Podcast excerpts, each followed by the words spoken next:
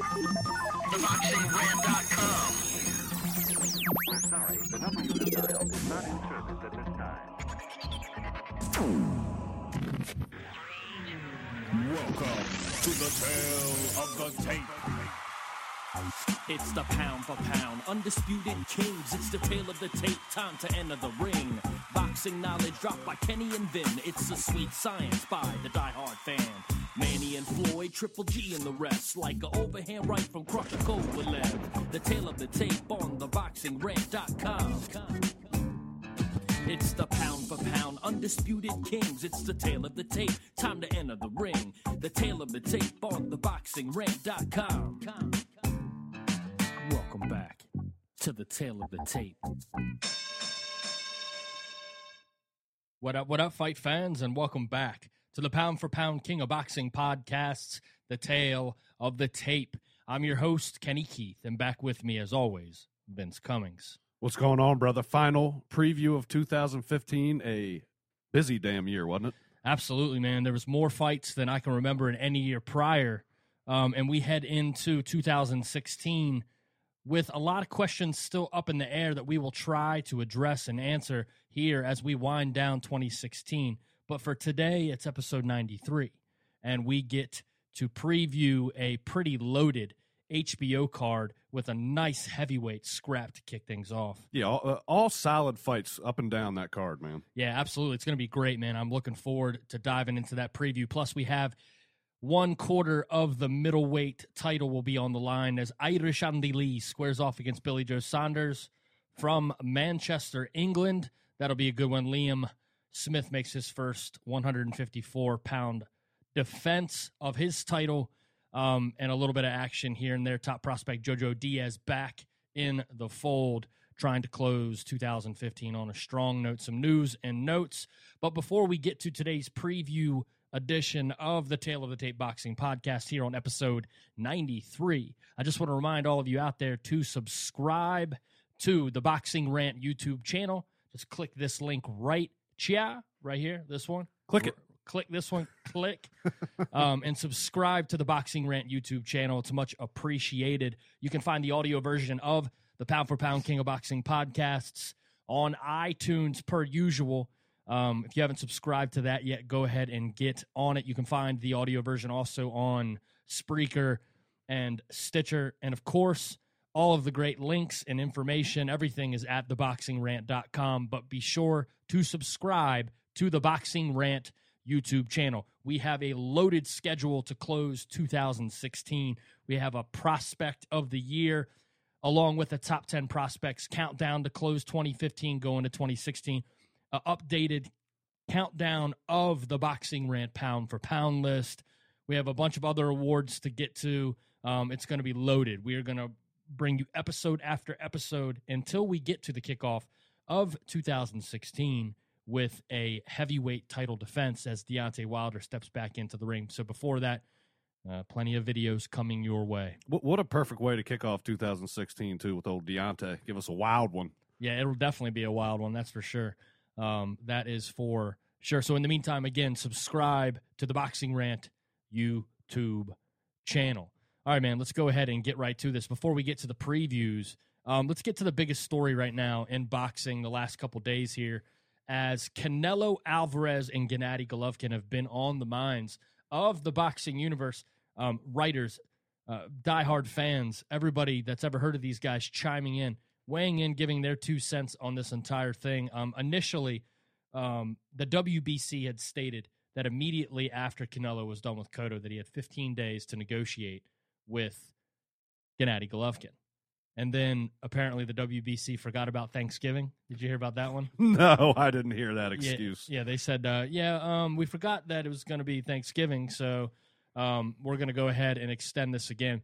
So then, you know, these talks are going and going and going. The WBC says that they are, uh, you know, in good in good spirits of the negotiation. Golden Boy and K two both, uh, you know, have the same agenda to try to get this thing done Right. that they were going to extend it. And the outcome being the WBC has agreed to allow Canelo Alvarez and Gennady Golovkin an interim bout with the two of them to tentatively meet on the Mexican Independence Day weekend in September of 2016. Uh, before we get to some of the outside perspectives on this, Vince, what are your thoughts? All, all that, all the BS leading up to it aside, Right, Okay, right. That- that's all boxing politics. Um, how do you feel about these two getting interim bouts and then potentially uh, meeting in September? Well, I think the whole thing with the interim bout bit is it's really not for Golovkin. I think Golovkin is kind of just saying, "Hey, if that's what you need, I'll, I'm I'm ready. If that's what's going to take to get this deal done, you give Canelo his look. He doesn't want to lose his belt right after he got it, man. right. That's how I feel. I mean, they just i- i- it's a shame for a guy to finally get a belt that he's been going after and have to give it up right away. And it- look, is it that big of a deal? I mean, really? They've they're they've agreed to fight next year. Mhm. Most big fights aren't made nine, ten months in advance, and you know they're coming. There's going to be a lot of build up time for this. They're both going to take probably pretty easy fights in the interim. So, look, I think it's great, man. I I, I wasn't pressed to have it on my plate right away, anyways. No, neither was I. You know, look, I understand from one perspective why they ran right into the David Lemieux fight because from Golovkin's point of view, they needed something. You know what Yeah, I mean? Like yeah. they, they needed a big fight, and if that meant that they were going to overpay David Lemieux to get him in the ring to go ahead and uh, and and and make the fight happen and acquire one more piece of the middleweight um, unification, then I, you know I, I completely understand that. Looking back on it now, it actually probably would have made more sense to build to build Lemieux into more of a monster in the eyes of the public. Yeah, You know what I mean? yeah, That the first mistake they made was not by televising the Hassan N'Dam fight because if they televised that, um, that you get two back to back Lemieux fights on HBO, potentially one more big Lemieux fight on HBO. Yeah. Turn this guy into a monster. And then that fight even becomes bigger. And I think they sell more, uh, more pay per views along the way. Um, you know, the 150,000, I think, was that. I expected 300,000. I think the reason it did 150,000 was because it was just kind of like thrown at us. Yeah, uh, nobody knew David Lemieux. You're right. It definitely would have been a smart thing to to build him up more. I almost feel like in that fight that Lemieux forced Golden, like he wanted that fight and forced Golden Boy into it. I think he thought he had a chance to take down the monster, and he was he was wrong, way wrong. Yeah, yeah. There's definitely all, everybody had their hand in it. Yeah, yeah, Uh, you know, there's no doubt about it. So I think them going into a fight that's even bigger with a megastar like Canelo involved, I think it's pretty. While I I speculated that it could possibly happen in May, and a lot of people did, dude. At the end of the day, this is the smartest thing for this fight because it's just going to get the the banter and the conversation and the build up to this thing is going to be so so insane, dude. yeah. I, I really, I mean, I there's backlash coming out from this. I, I don't get it. That doesn't make any sense. How many times have we had to wait and wait and wait, and you don't even hear anything about a fight? We know this is pretty much a formality, and it's ten months from now, not even. So, just relax. Yeah, I, I completely agree. And then, of course, I don't know, a guy that I, I, I don't even follow anymore because of just how unbelievably out of touch with the actual realities of the sport and just this skewed perspective that has now been tainted. Um, and it, it got tainted early in, in 2015 with some of just the absolutely blatant and ridiculous uh, public relations pieces that Kevin Iole put out on behalf of Premier Boxing Champions, and then coming to the rescue and the defense during that crazy day of Twitter banter, the day of Mayweather Pacquiao, defending Mayweather Promotions Yeah, about the about the press credentials and basically being like their liaison on Twitter. And it was just, uh, you know, I don't know, man. I, I honestly cannot stand Kevin Iole's articles. I think he, I think he's a joke of a writer. I think that he's a cop out. He he he dodges all the important stories and issues with the platform that he has. You know, Dan Rafael's pretty bad at it. Like he picks and chooses what he wants to really go all in on. Right. But Kevin Iole is far worse Oh my god. two biggest platforms out there for boxing, and this guy doesn't use it to its fullest potential. He could have so much memorable impact on the sport just by where he sits Mm-hmm. and decides not to. So he comes out with this article, and it starts like this in response to the WBC granting the interim bouts. It's a sad day in boxing. Vin, are you okay? I'm okay. You sure? Yeah, I'll be okay. Okay. I've, uh, dude, I, that's why I have my hat on and my glasses. I just my eyes were, were so red from crying all day. you know what I mean? I just was like, I, I just, it's been sad. It's been tough. Yeah, it has, man. It's been tough. I had to put my gun in the safe. You know, my wife was worried. It's tough. Oh Jesus. Um, he goes on to say the WBC on Monday came to a compromise and said it would allow Canelo Alvarez and Gennady Golovkin to each take interim bouts before facing each other for the middleweight title in the fall. Okay, we know this, right? Yeah. Representatives from Golden Boy Promotions, Alvarez, K2, Golovkin, they sounded okay with Mauricio Sulaiman's decision. Suleiman said in May, like we had discussed, uh, uh, after Alvarez defeated Kirkland, Gol- uh, Golovkin, Monroe, that he would allow the Alvarez Cotto fight to go on, right? hmm Made sense. Nobody griped. Bitch complained about it. We'd been waiting for Alvarez Cotto since the year prior, Yeah. right? Um, and as long as they agreed to what we discussed that 15 days. and Kevin Iole goes on to proclaim, as is often the case in boxing, it was a bunch of bull. This is enough to make one want to give up on the sport and quit watching. It's a bad day, a very bad day. You know what, Kevin Iole? You gave up on the sport of boxing a long time ago, my friend.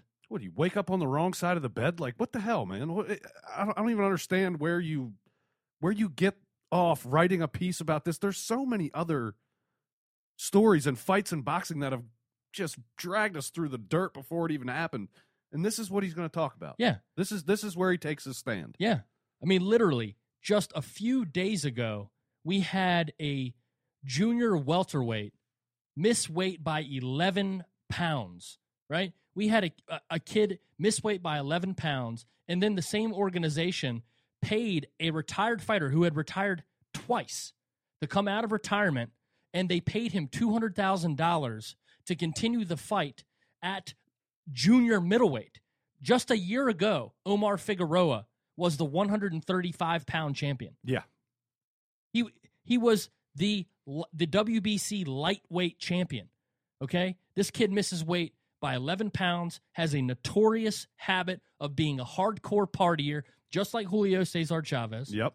Right, 25 years old, stepping in the ring, looking just like a, a, a flabby old man, Yeah. and dangerously, Antonio DeMarco's brought up to this weight class and they pay him, they bribe him to continue on with this fight. And this is what this guy decides to write about. He's calling this enough. The decision by the WBC to grant interim bouts for the biggest fight of 2016, which would only be a four month delay Yeah. from May to September, is enough to make someone want to give up on the sport and quit watching. You know what, Kevin Iole? Just quit your job. Quit your job. Write about something you like. Yeah, honestly, if you're gonna write this, uh, if, you, if you're gonna cry travesty and become all righteous about this, this fight would not even be possible of being made if it wasn't for the WBC. No. if the WBC wasn't there making these these people negotiate, you honestly think Canelo Alvarez would even consider taking this fight right now? No, I think it'd be 2017 before you saw this fight. And that would be a stretch. He would Yeah. try to push Golovkin in, into old age before he before he faced him. Exactly. So if it's not for the WBC, this doesn't even happen. Yep. And he's and he's he, he's he's he's saying that we should quit watching boxing. We should all fall into a just a depressed. Everybody go jump off a bridge. Yeah. Kev- Kevin Iole has had it. Well, you know what? I, I've had it with Kevin Iole, and I've ha- I've had it with these boxing writers that that that this is what they choose to shit on the sport about. Yeah, it's it's a complete friggin' joke, man. I mean, I, I lost respect for Iole. I was last year sometime when writing an article about Manny Pacquiao, uh, giving him shit for playing pickup basketball before his fight, and Uh, yeah, saying, wh- uh, did he- risking injury. And dude, he he fucking spars. Yeah. He you get you get hurt walking your doggy, Ken. Yeah. What the hell is he talking about? Oh man, uh, this is just this was the most uncalled for piece of rubbish. And the only reason I came across this article was because somebody that I follow on Twitter retweeted it. Yeah, You know what I mean? Like I, I would have never came across this, but I'm glad we did. yeah. I, I haven't searched for an Iole article, and since then, No, because he writes 100% unadulterated garbage. Yeah. Garbage.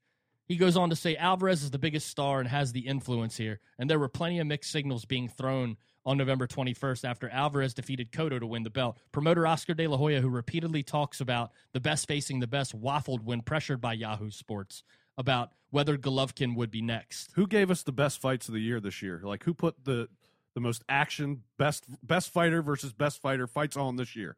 Oscar De La Hoya. Okay, not even close. Not even close. Alvarez flexed his biceps when asked about Golovkin, which was supposed to mean he's not afraid. And to be perfectly clear, I don't believe he is. But never did he once come out and say that he wants Golovkin next, except actually he did um, in the post fight of, Yeah. the, of the Cotto fight. So he did. On Monday, the WBC announced that it had worked out this agreement, right, for this presumed fall fight. Um, at the November 21st news conference, De La Hoya announced that Alvarez would fight in 2016, two Mexican holidays. We knew this. With Floyd out of the way, he was going to take back the Mexican holidays. Exactly. But this is boxing, and not all goes well, Vin. Longtime Ohio State football coach Woody Hayes notoriously disliked the passing game and would say that when a team passed, three things could happen, and two of them were bad. let's let's quote Woody Hayes. the hell, man. Who the fuck is Woody Hayes? And the same is true in boxing. In the perfect scenario, they each win spring bouts and then meet on September 17th. That would be the only good scenario, though. One or both of them could be injured and force po- postponement or cancellation of the bout, or one or both of them could lose and the fight would lose a great deal of, of significance. Now, now, how often do fights get canceled from injuries? It's pretty rare. Uh, Canceled? Oh, Oh, extremely yeah. rare. Postponed? yeah, I mean, look, if somebody gets injured, they gets in, they get injured. It's postponed. Big deal. You can get injured doing, like you said, doing anything. Yeah. Doing it. You could do it. You get injured stretching during your first day of training or your last day of training. Exactly. It's such a just a terrible argument on his on his half. He, man. dude, he cherry picks randomness to be able to make points that, in the grand scheme, with somebody that that that has perspective on the sport and can write about the sport in context, Yeah. would completely dismiss. Yeah. Golovkin promoter Tom Loeffler told the Los Angeles Times his his side has no problem waiting for a big fight like this. Tom Loeffler says, and when you look at how long some of the other big fights uh, take to get made, it's not that long. Gennady has a guarantee to fight Canelo in the fall, or he'll have the WBC belt, so that seems like a good deal to take. Yeah. sounds like a good deal to me. Yeah, I would have signed that deal.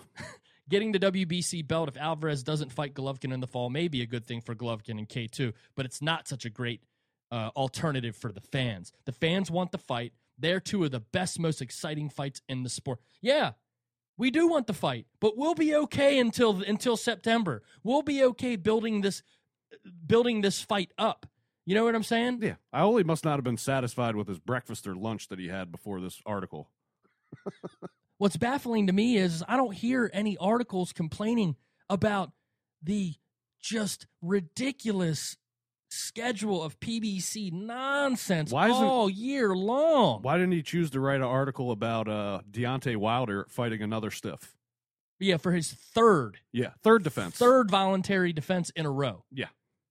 No, nothing about that. No, because dude, he's a he's a he's a he's a PBC publicist. It's it's ridiculous. this man. is this is a a this is an attack on whoever is not involved in the PBC. Mhm. is what this is. This is trying to minimize something, is what this is. He says, I couldn't care less about the belts, and neither should you. Um, regardless of what you think about the WBA, the WBO, the IBF, the WBC, I don't see any of the other sanctioning bodies forcing mandatories like the WBC does. No. The WBC forced this mandatory situation. They made Kovalev the mandatory to Adonis Stevenson to try to force the hands of these promoters to make the fight. I don't see this happening. Where's your article about the WBA just randomly picking this person and that person? This has nothing to do with that. No, he didn't write anything about Broner getting that handed out belt, did he? Who knows? Who cares? Who cares? You should want to see Alvarez and Golovkin standing across from each other in the ring as soon as possible, Vin. Being satisfied seeing Golovkin handed the WBC belt because Alvarez fight didn't occur at the right time is no benefit for a fan.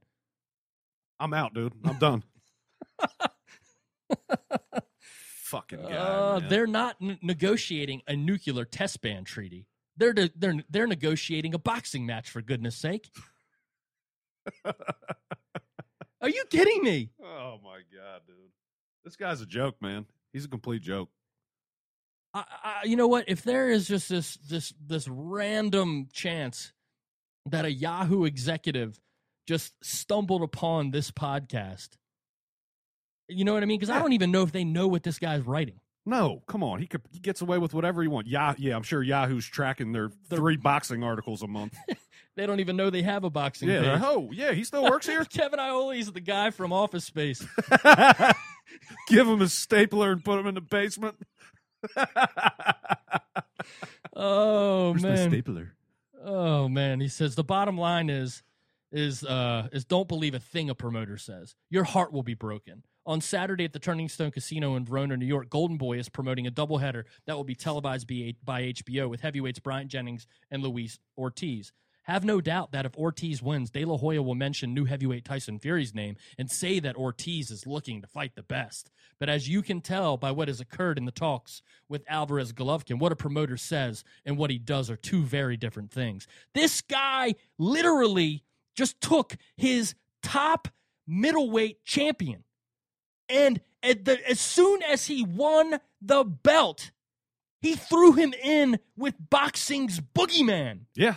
That is the dumbest fucking quote I have read this year. Oh, and it's it's a shock that a fighter is going to win and call out the number one fighter in the division. They- That- they, never do that, right? That's never happened before. Yeah. Holy shit, I've Oh. never heard. That's crazy talk. Only uh, De La Hoya fighters do that. This guy's a f- man. Unbelievable, man. Unbelievable.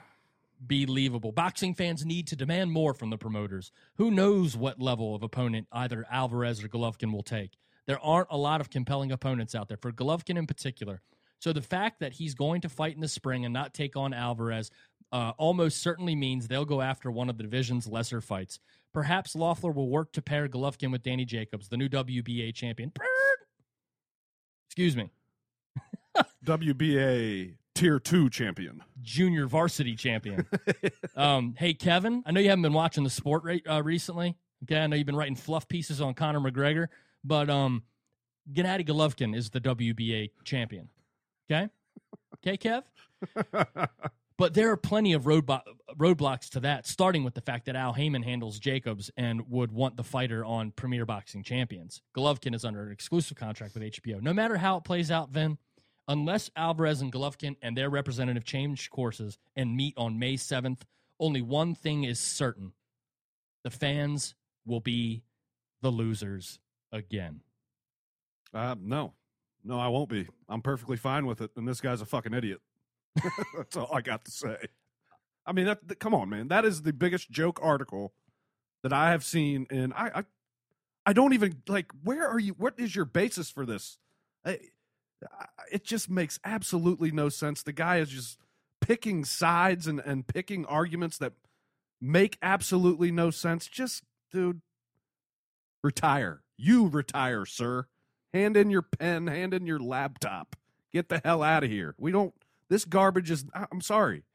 People who watch the sport and know, like me and you, we can see right through this bullshit, man. Dude, our listener base is going to have a time with this. Oh, of course. They are going to completely. I, I, I'm, I'm glad we did. Then they don't have to go and sit and read it yeah. and, and and just get so unbelievably flustered at the idiocy that that that that is this entire concept. That is one of the biggest problems in this sport today. That's why one of the biggest reasons why we started this show. We love previewing fights. Mhm. You know, we love watching the fights, and and and, and we love you know playing analyst and learning more about the sport.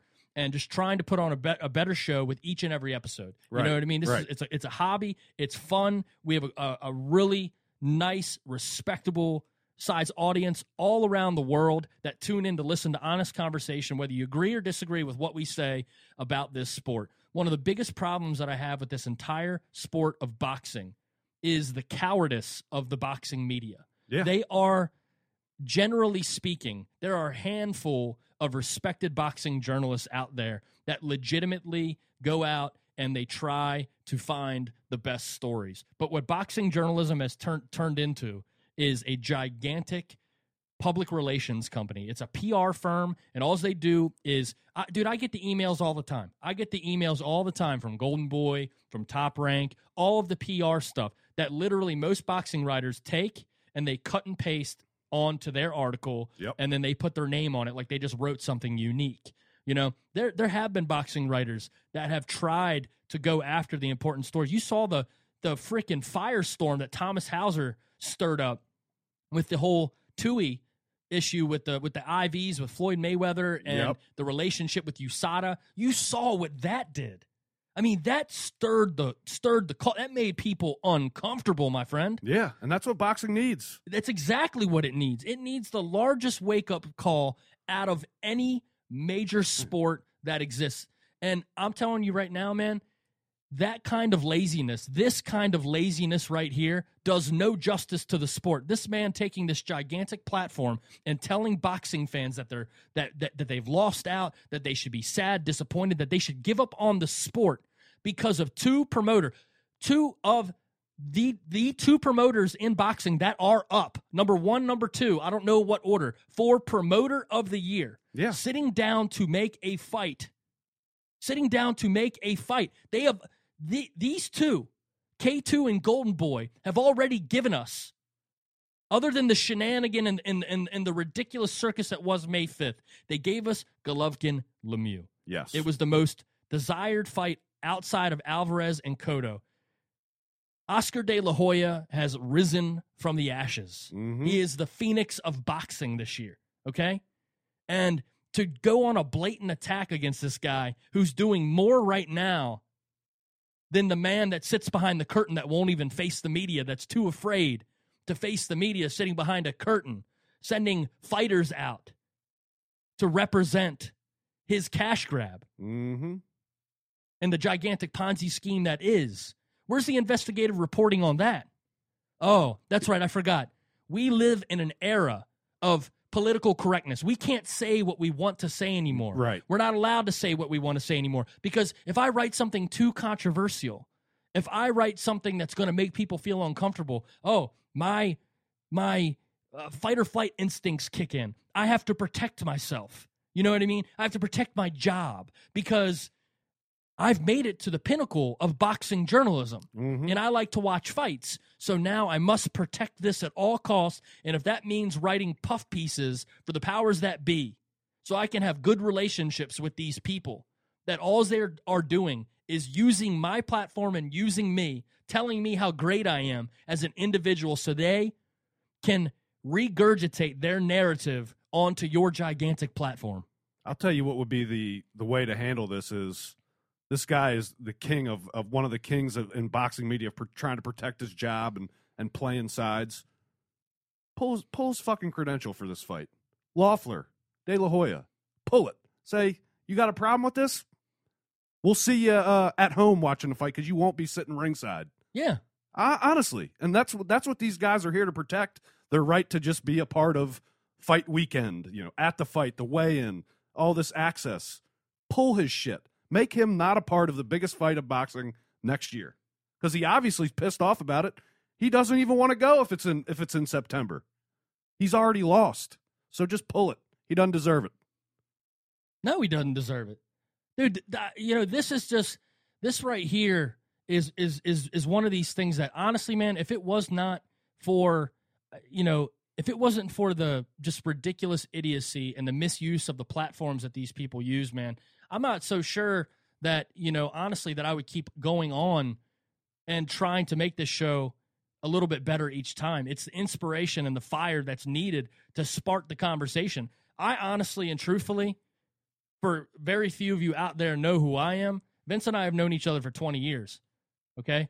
I don't give a shit about political correctness. Nope. I don't give a shit about hurting your feelings because you sure as hell don't give a shit about hurting mine or hurting Vince's or going on the attack against anybody else that has a strong opinion.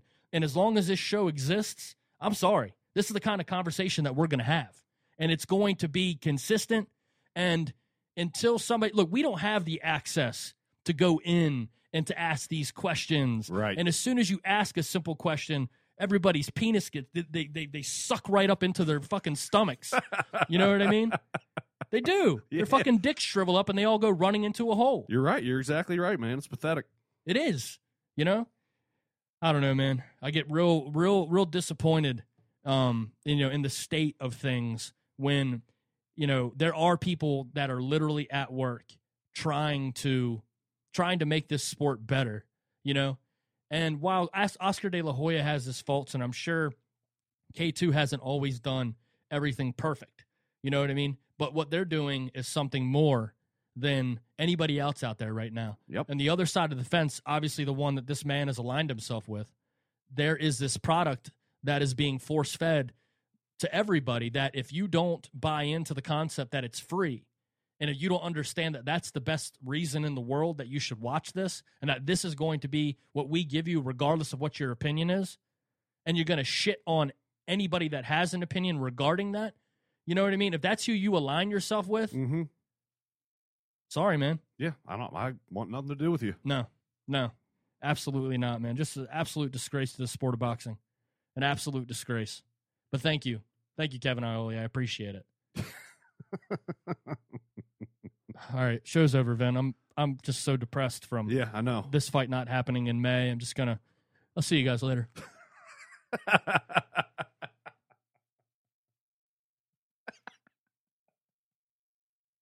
Ken, come back, please. Please come back. Boxing wants you back, Ken. i can't handle it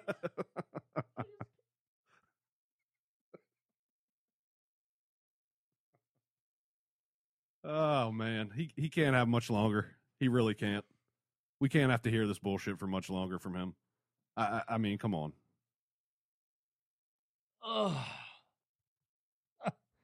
oh that was the most depressing moment of my life right there can't wait till september all right so the um the fight that kevin Iole just tried to uh one of the fights that he just tried to take a gigantic dump on Yeah, which is actually going to be pretty awesome yeah. uh, pretty awesome. Looking forward to it. HBO Boxing After Dark this Saturday night in a loaded fight card from the Turning Stone Casino in Verona, New York.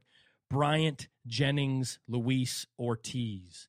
Bye bye Jennings, King Kong Ortiz. For Ortiz's interim WBA heavyweight strap. This is a battle of top 10 heavyweights.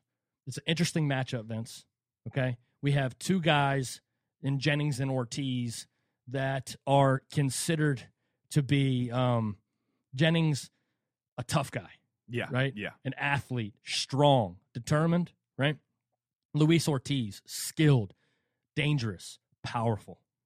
Yeah, that that when you the first thing you think about in this fight is the disparity between the two. You look at Bryant Jennings and you go, you watch him fight and you go, man, there doesn't there doesn't seem to be much to his game, but he's just got grit. He will he will not stop. He's not the greatest boxer. He doesn't throw the smoothest punches. Doesn't have the best footwork, but he is athletic and he's quick. On the other hand, you got Ortiz, who's man, we see uh, minus the competition that he's faced, which hasn't been that great. He looks excellent in every fight, and he has pure boxing ability for an absolutely just beast of a man. I Mhm. mean, a complete beast. My biggest question with Ortiz coming into this fight is can the dude go 12 rounds? And Uh, can the dude go 12 rounds in a tough fight against a guy like Bryant Jennings, who we know that dude, his stamina is going to be there all day. I mean, he's in immaculate condition all the time. I, this one scares me for our boy, man. It really does. Yeah, I agree with you. I don't think Ortiz can go 12. No. Uh, I, I I don't unless unless he comes in in some kind of shape we haven't seen him in yet. You know what I mean? Yep. That he trains. Um, you know, I've been reading a lot about his camp and how he's you know going to be in the best shape of his life for this fight, and you know he knows the value of it and this, that, and the other. Um, but at the end of the day, let's remember that he is 36 years old. Yep. Okay. Um, and he's a gigantic, gigantic man. He's got reportedly over 350 amateur fights. Okay. Jesus. Yeah. So the guy's got a lot of experience underneath of him. Bryant Jennings is a tough guy.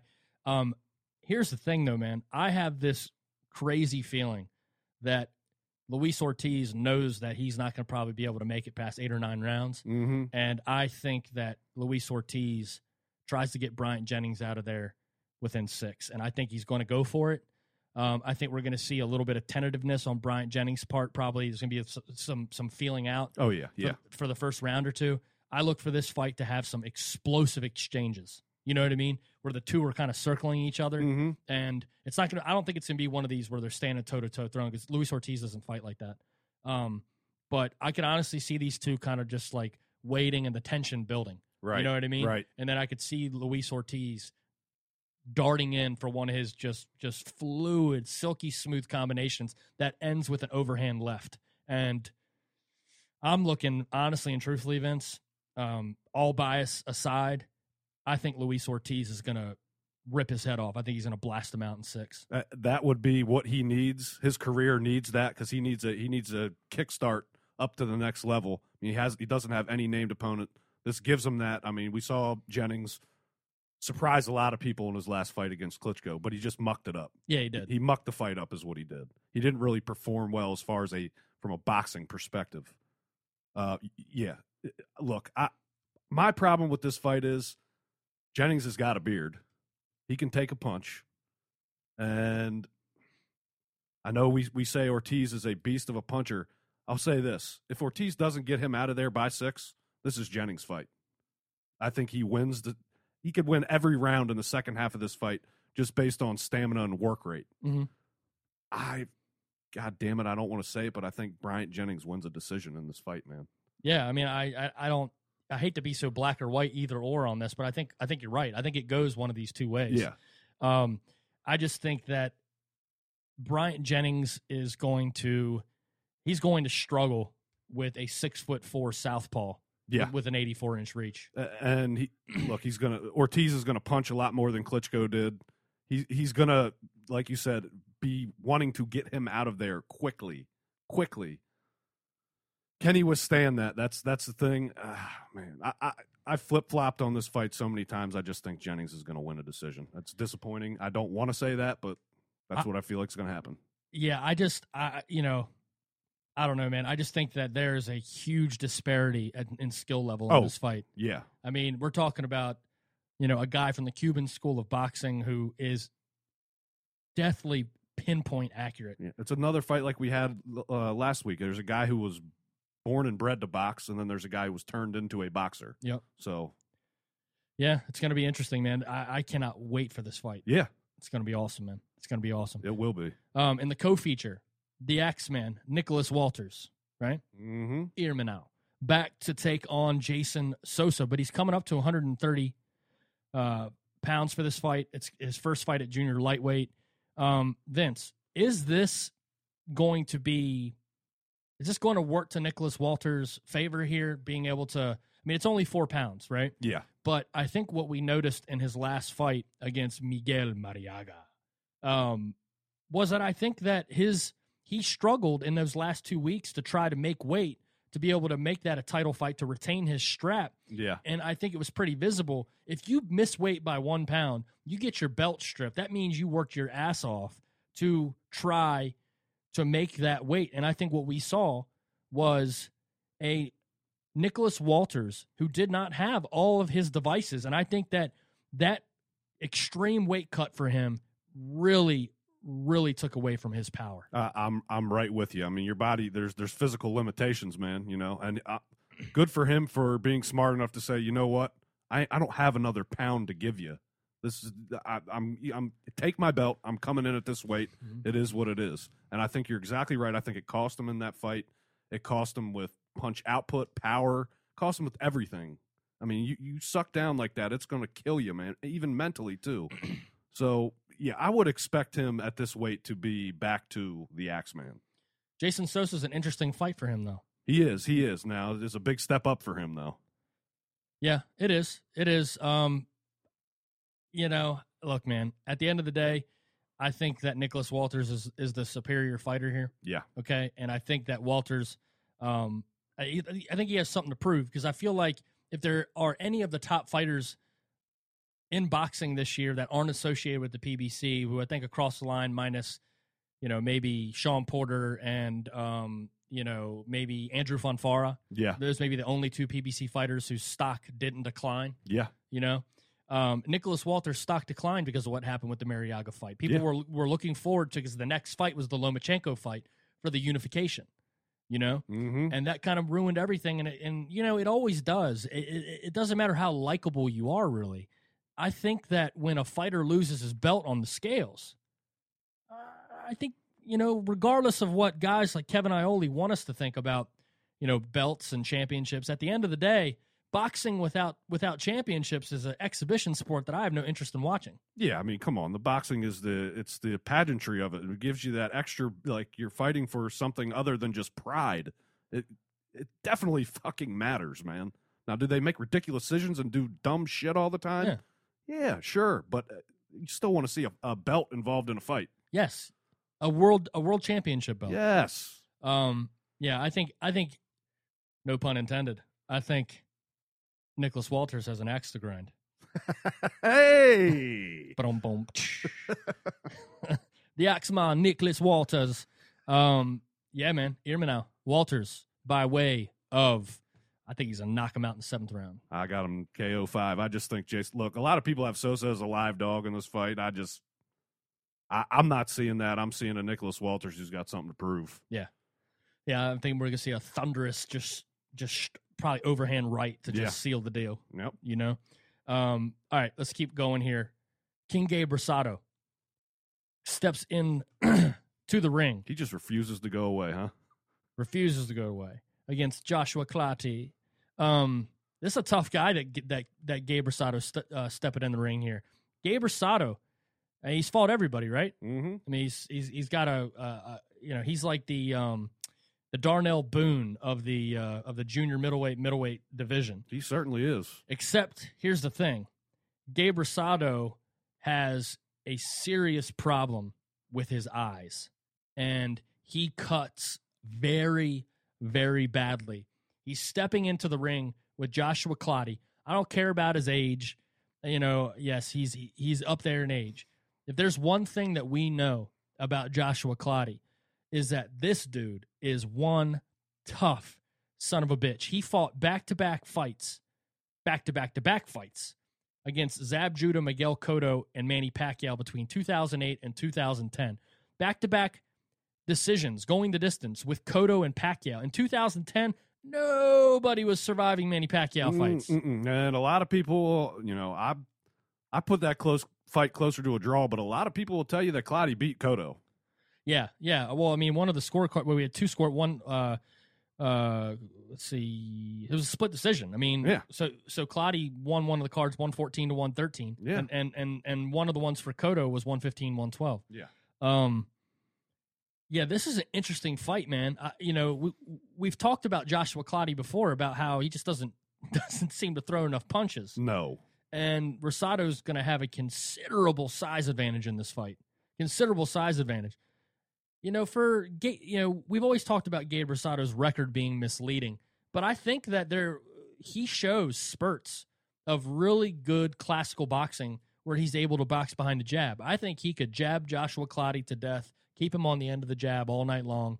Um, and I think that he can win just by sheer volume. Yeah, if, if he can move and box and throw, let's say, 40 plus punches around, he's going to be out. He's to, his punch output is going to be almost twice what Clottey's is probably. So you're, you're giving yourself a very good chance to win. I don't think there's any way that Clottey can hurt Rosado. There, there's just no way. I mean, we've seen him in the ring with the biggest punchers in boxing. And I know Lemieux dropped him a couple times and Golovkin dropped him, but we've never. He he takes a punch with the best of them. He Yeah, really does. Yeah, I- you know, look, look. If if Gabe Rosado can just avoid infighting with this guy and stay away from the uppercut, Mm-hmm. I think he'll be fine. Yeah, I, I'm right with you. I think he boxes his way to a decision win against an old Clottey. Yeah, I do too. I got King Gabe Rosado uh, by uh, unanimous decision. Um, okay, now we're talking about something that could result into absolute, absolute chaos. Yunieski Gonzalez versus Vyacheslav Shabransky. Breaking Shabransky is the Energizer Bunny of boxing. Yes, he is. he is man. constantly moving, constantly moving. Uneski Gonzalez defies the logic of the Cuban boxer. Yeah. My boy is He's a brawler, isn't he? yeah, he looks like Panthro from the Thundercats. I mean, bald head, just big, muscular. You know what I'm saying? Oh, Thundercats references. That's right. I don't know if he has nunchucks or a, you know, or a thunder tank that he drives around in. Oh my god. Yeah, Panthro was the black guy, but they made him blue. Of course they did. Yeah, in the Thundercats. Yeah, Everything was racist back then. it was Japan. It was uh, Japanese animation, man. sure it was. oh, Thundercats! Oh, um, yeah, Yunieski. I don't know where this came from. Yunieski, Gonzalez, Vyacheslav, Shabransky. Man, this is two just forces that are just going to collide, man. Yeah, talk about. I mean, I, I can't think of a more 50 50 fight that we've tried to preview this year. I, I really don't know where to go with this. I mean, Gonzalez's performance in his last fight against Pascal was something that I think none of us expected, and a lot of us think that he won.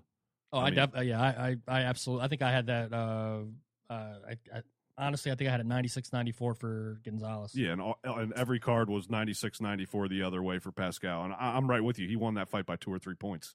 Easy. Easy. Shabransky is a different different animal though, boy. He really is. I mean, that dude has some thunder in his right hand. Ah.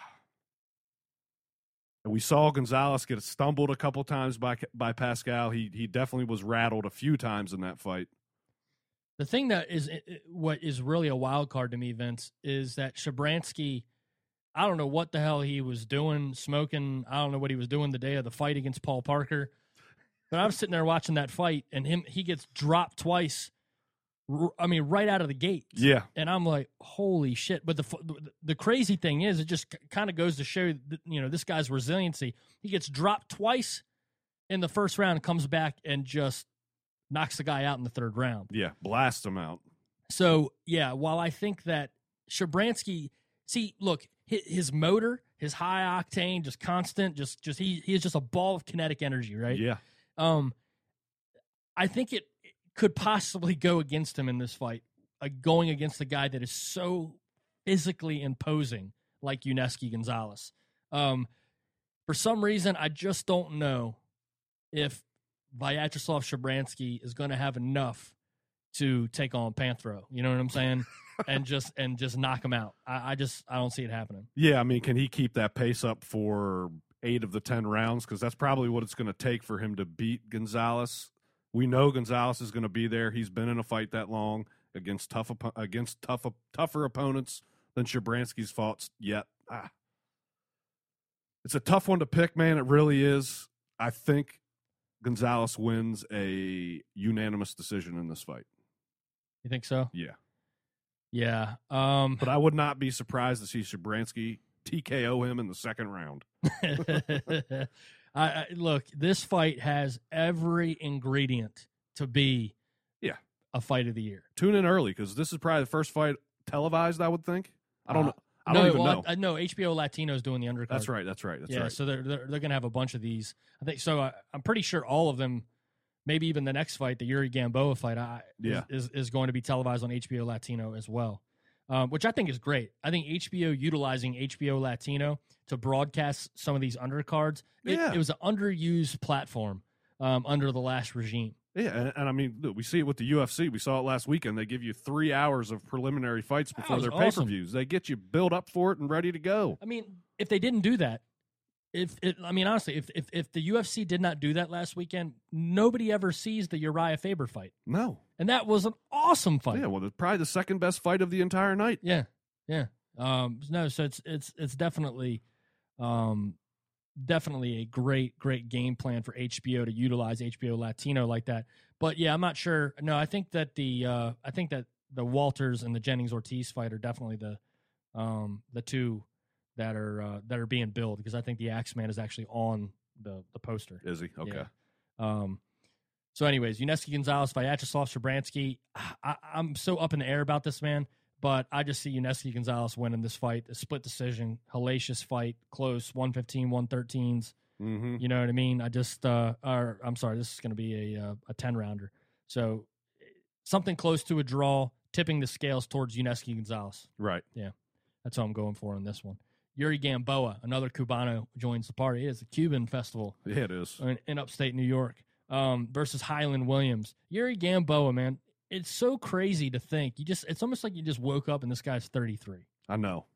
What a waste of a career. He just doesn't fight enough, man. Does not fight enough, and is so friggin' talented, man. I mean, we we may come to find out in the three years from now that he gave Terrence Crawford the toughest fight of his career. You know what I mean? yeah. For four or five rounds, he gave Crawford all he could handle. Yeah. Yeah. But you know, this is the story of athletics. It's not unique to boxing about wasted talents, about No. guys that come out and show you these flashes of brilliance and then just disappear. Yep. Uh, Yuri Gamboa Boa had everything out there in front of him. And I, I honestly and truthfully, I think if Yuri Gamboa stays the course, I think if he stays consistent, fights on a regular basis, never signs with 50 Cent, right? Doesn't just throw his career away. I don't think he ever fights Terrence Crawford because I don't think he ever has to go to lightweight. No, yeah, he he went looking for that fight for a payday because he's been out of the ring for so long. Well, and I and and yes, that and I think also I don't think he could make weight anymore. I think he had to move up in weight, a weight class he has no business being in mm-hmm. whatsoever because he didn't fight and he got old. And what happens when you're not training year round and you get old? You gain weight. yep. You know, look at us. Speak for yourself, man. Tons of fun. Festively plump. That's right. Tis the season to be jolly. oh man, oh man. Uh, yeah, so this is kind of a foregone conclusion. Hopefully, Yuri Gamboa puts some fireworks on display. yeah, yeah. I think this is set up for a uh, a Yuri showcase KO. Yeah, yeah, no doubt about it. All right, so that'll do it for HBO Boxing After Dark. Turning Stone Casino. Uh, tune into HBO, set your DVRs. It's going to be an awesome night to close the year. Earlier in the day, Showtime International Boxing picks up um, Ira Shandy Lee against Billy Joe Saunders for the WBO middleweight championship of the world. Andy Lee is has just revitalized his career. Yeah. My boy has been on the precipice of retirement, disaster, mediocrity, irrelevance for the last year and a half, two years. Mm-hmm. And now is the WBO middleweight champion. And really, I'm gonna tell you right now, he's one of my favorite fighters right now, man. Like when he fights, I I I, I pull for this guy so bad because we said it in a couple episodes ago. We were there for what we thought was the end of Andy Lee when he fought John Jackson on the uh, the Cotto uh, Martinez. Martinez undercard, and just to come back and, and take a fight in Korobov that at the time people were kind of ducking Korobov and a little scared of what he could do. Drops him, has a great fight with Peter Quillin, which I think he won the fight, but so do I. it, it was a draw, whatever. Fair enough. It was a close enough fight. You ain't gonna you're not gonna argue that. This guy is just how can you not like him, man? How can you not like him? He, he's everything about this guy is the, it's the epitome of what boxing is. The dude just didn't give up. He refused to he refused to give in. He's come back and he's fought his way into some huge fights. This is probably one of the biggest fights he's had in his career. Oh, absolutely. I mean, this is a huge fight over there. Yeah, it's a huge fight. And, you know, Billy Joe Saunders is one of these guys who um, you know, he's he's a very just, you know, he's a traditional boxer, man. You know what I mean? He's a southpaw, Mm-hmm. He fights behind a jab, uh, very classic, very traditional UK fighter. Um, very difficult, you know. Anytime you fight a classic southpaw, I, I mean, it's a tough task for anybody. Yeah. I mean, we saw the confusion that he posed to Chris Eubank. You know, Chris Eubank stepped into that fight, and I think he just saw, you know, I think he just saw some, you know, some unathletic looking white guy that I think he thought that he was just going to go out there and uppercut into oblivion. and um, you know, and the reality was is that while the scorecards were pretty close in that fight, you know, Billy Joe Saunders just outboxed him yeah. and he that is the trouble of fighting a classic southpaw i don't care what level you are we've seen it throughout time where guys that are superior in strength and in in athleticism just take a fight that they that they should win on paper Mm-hmm. right against a southpaw that is tricky cagey crafty and get befuddled they get confused this is the confusion about this fight for me for Andy Lee. Now, while Andy Lee is is he is experienced, he's gritty, he's been through the grinder. You know what I mean? Mm-hmm.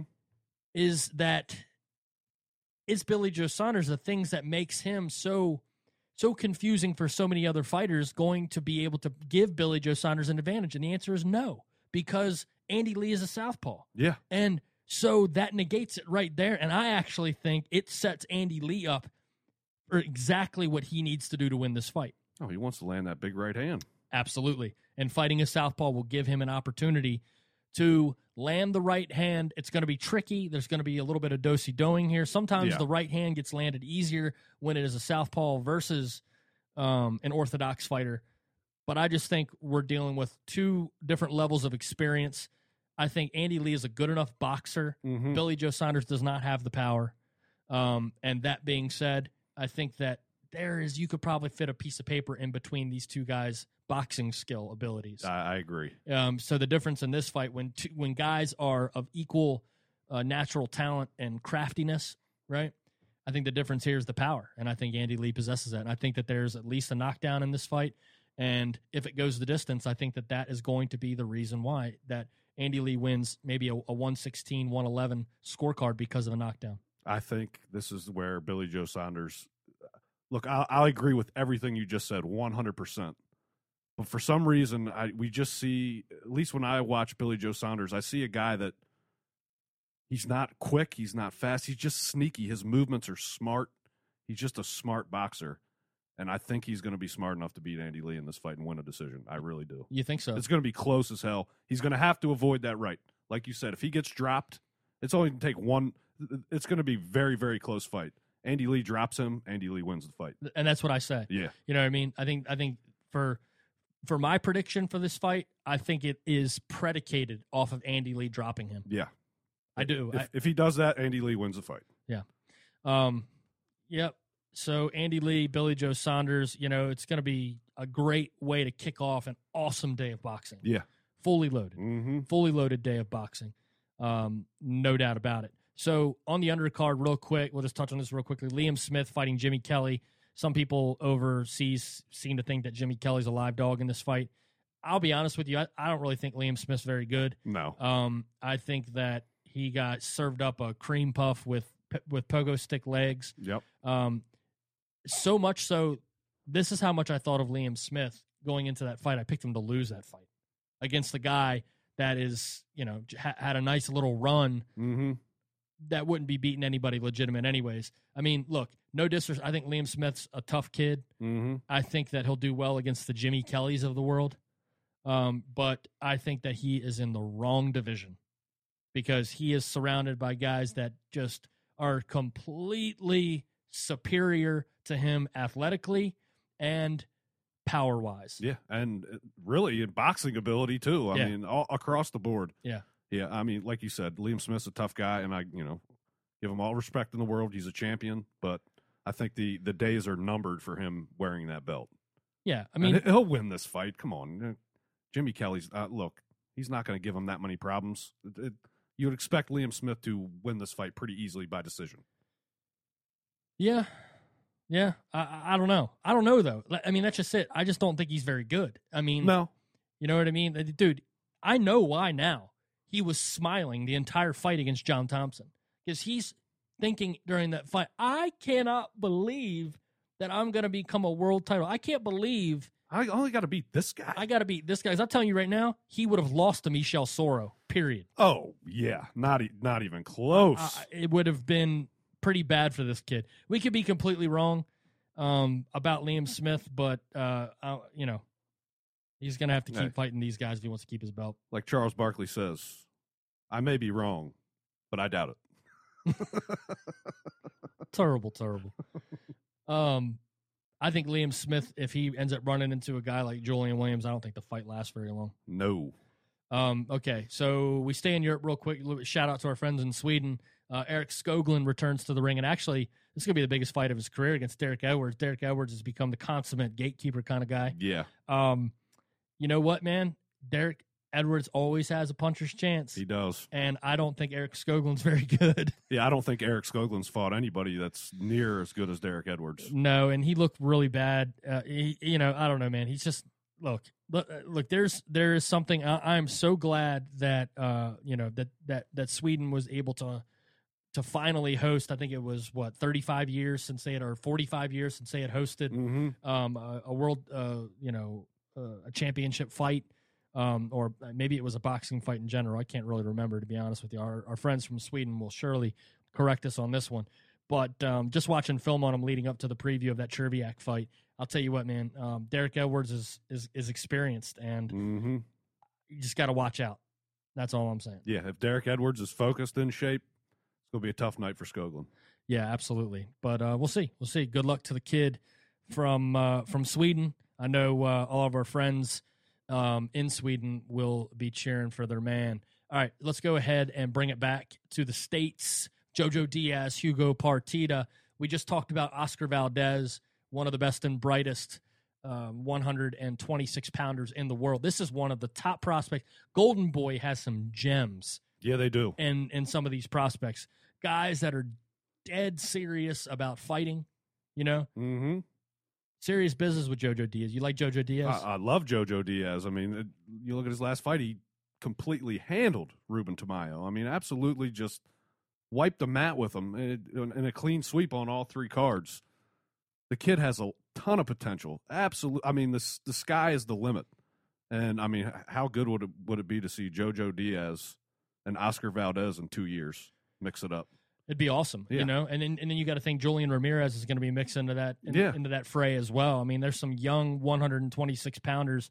You know, I think you know in talking to to Julian, he he would feel more comfortable. His power would translate more at 122. So he, I think he wants to stay at 122. Yeah, But I mean, yeah, these guys on a collision course, you know, Mexican Olympian, American Olympian, 2012 uh, U.S. Olympic team, JoJo Diaz, part of that team that that didn't medal, but you know, they're that 2012 Olympic team is is produced some pretty good pros. oh yeah, How far those professionals will go is yet to be seen.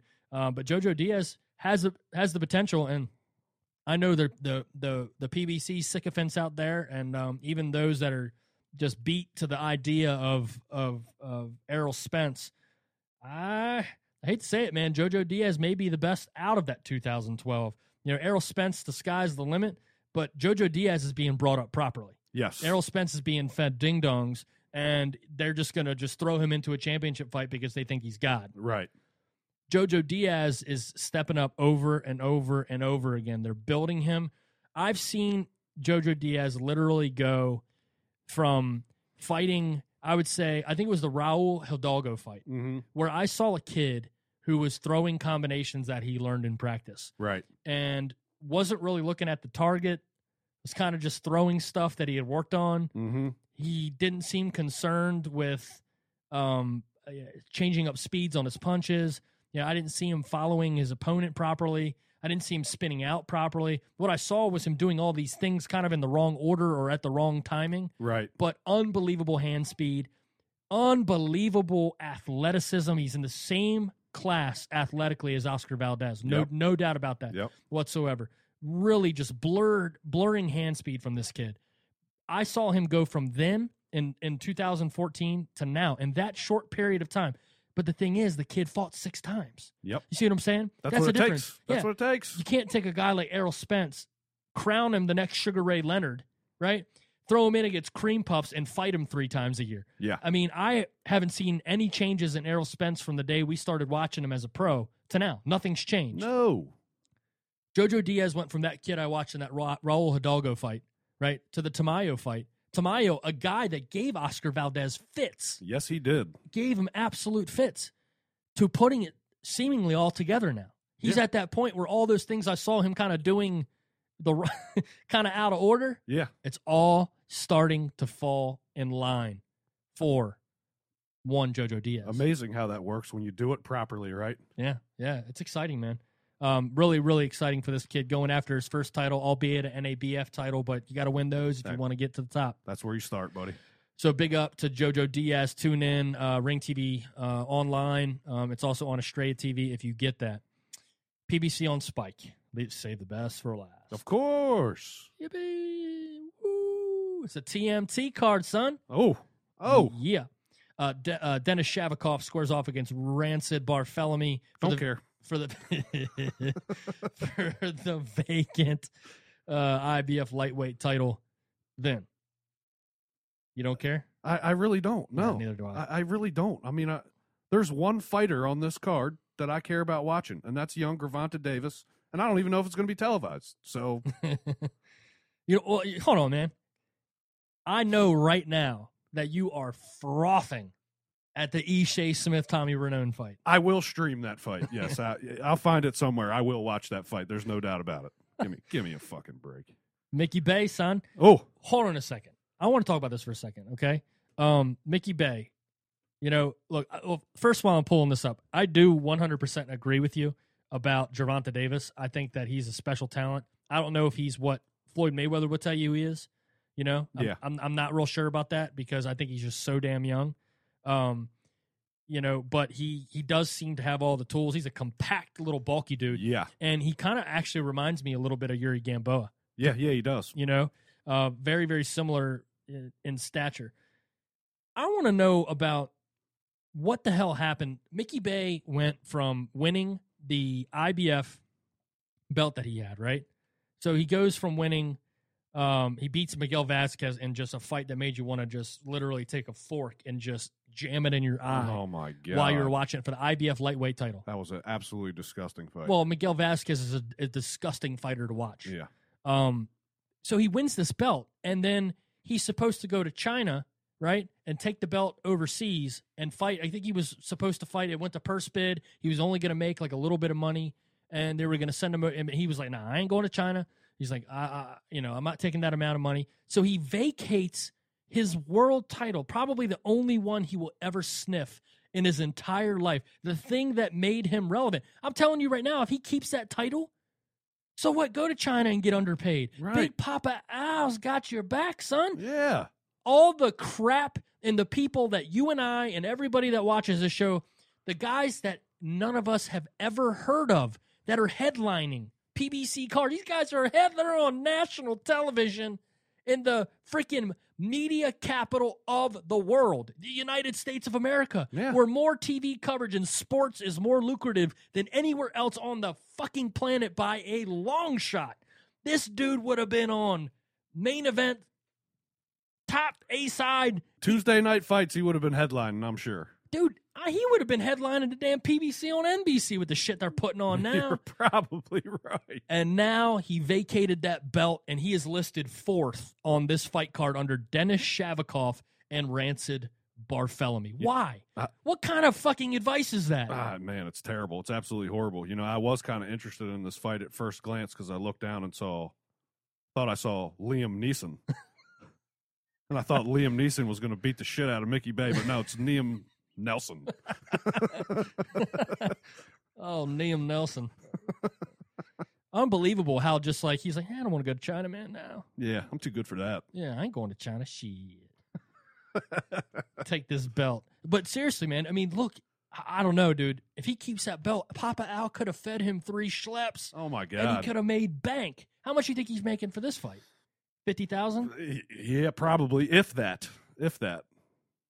I don't know those. These PBC, PBC guys get overpaid, so who the hell knows? He might be getting 250k. Who knows? Fucking dorks. man, oh man, oh man. Um, yeah. So uh, yeah, honestly, I don't really feel like previewing this. Uh, No point. yeah. uh, Nobody's gonna watch. what you're not going to watch Isaiah Isaiah Thomas, son? Is he is he playing Magic Johnson in a throwback one on one game in basketball? Because no, I'm not. No, he's fighting Murat Gassiev. No, no, not interested. It was funny. Isaiah, this Isaiah Thomas actually looks older, than, than the old man. yeah, than the Indiana point guard who uh, went on to lead the Pistons to back-to-back NBA championships. Yeah, yeah. Yeah, this dude looks like he's like 52. I honestly didn't even know who Isaiah Thomas was. Isaiah, son, he plays for the Celtics. Oh, yeah, Oh, Junior. junior. Oh, he's he's fighting tonight. Okay, think he plays for the Celtics. who knows? Uh, who gives a shit? TMT, son, for life. For life. Um, news and notes, and we'll get out of here. Arthur Abraham, Gilberto Ramirez, top rank, and Team Sauerland have begun negotiations for an early 2016 scrap for the WBO 168. Uh, Team Abraham wants to fight in Germany. Top ranks trying to bring the fight stateside to have it on HBO. Let's have it in Germany. You want you want to take the old man's belt? Take your ass over to Germany and take it from him. Yeah, and freaking Max Kellerman and Jim Lampley can get their lazy asses on an airplane and go sit ringside and call the fight on HBO. Please, please. Stop calling it from your TV sets because if you're going to do that, I'd rather do it. Where are they going to sell this fight in America?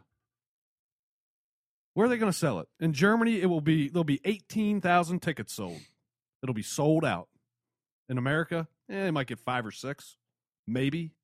Gilberto Ramirez is not a name in the states, so who gives a shit? Why would you do it here?